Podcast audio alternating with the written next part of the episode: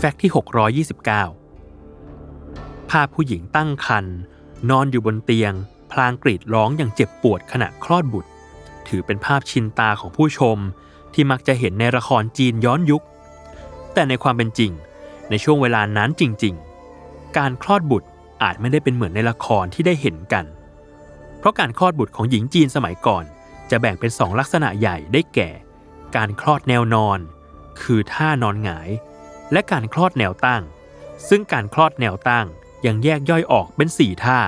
คือการนั่งคลอด การยืนคลอด การคุกเข่าคลอด และการนั่งยองคลอดทำให้ท่านั่งคลอดของผู้หญิงจีนในสมัยโบราณจึงมีความหลากหลาย แล้วแต่จะเลือก ซึ่งโดยส่วนมากมักนิยมคลอดในแนวตั้ง เพราะได้ใช้ประโยชน์จากแรงโน้มถ่วงที่อยู่ตามธรรมชาติทำให้เด็กคลอดออกมาได้ง่ายขึ้น หลังจากนั้นจะมีผู้ช่วยสองคนเป็นอย่างน้อย คอยเป็นลูกมือหมอตำแย ในขณะคลอด ผู้หญิงจะต้องนั่งตัวตรง หากมีเก้าอี้คลอดก็ให้นั่งบนเก้าอี้ได้เลย โดยผูกเชือกไว้กับคาน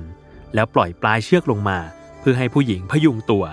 แต่ถ้าหากไม่มีเก้าอี้คลอด ผู้หญิงคนนั้นจำเป็นจะต้องนั่งบนพื้นผ้า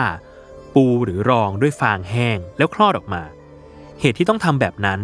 เพราะคนจีนสมัยก่อนเชื่อว่า ห้ามให้เลือดตกถึงพื้นโดยเด็ดขาด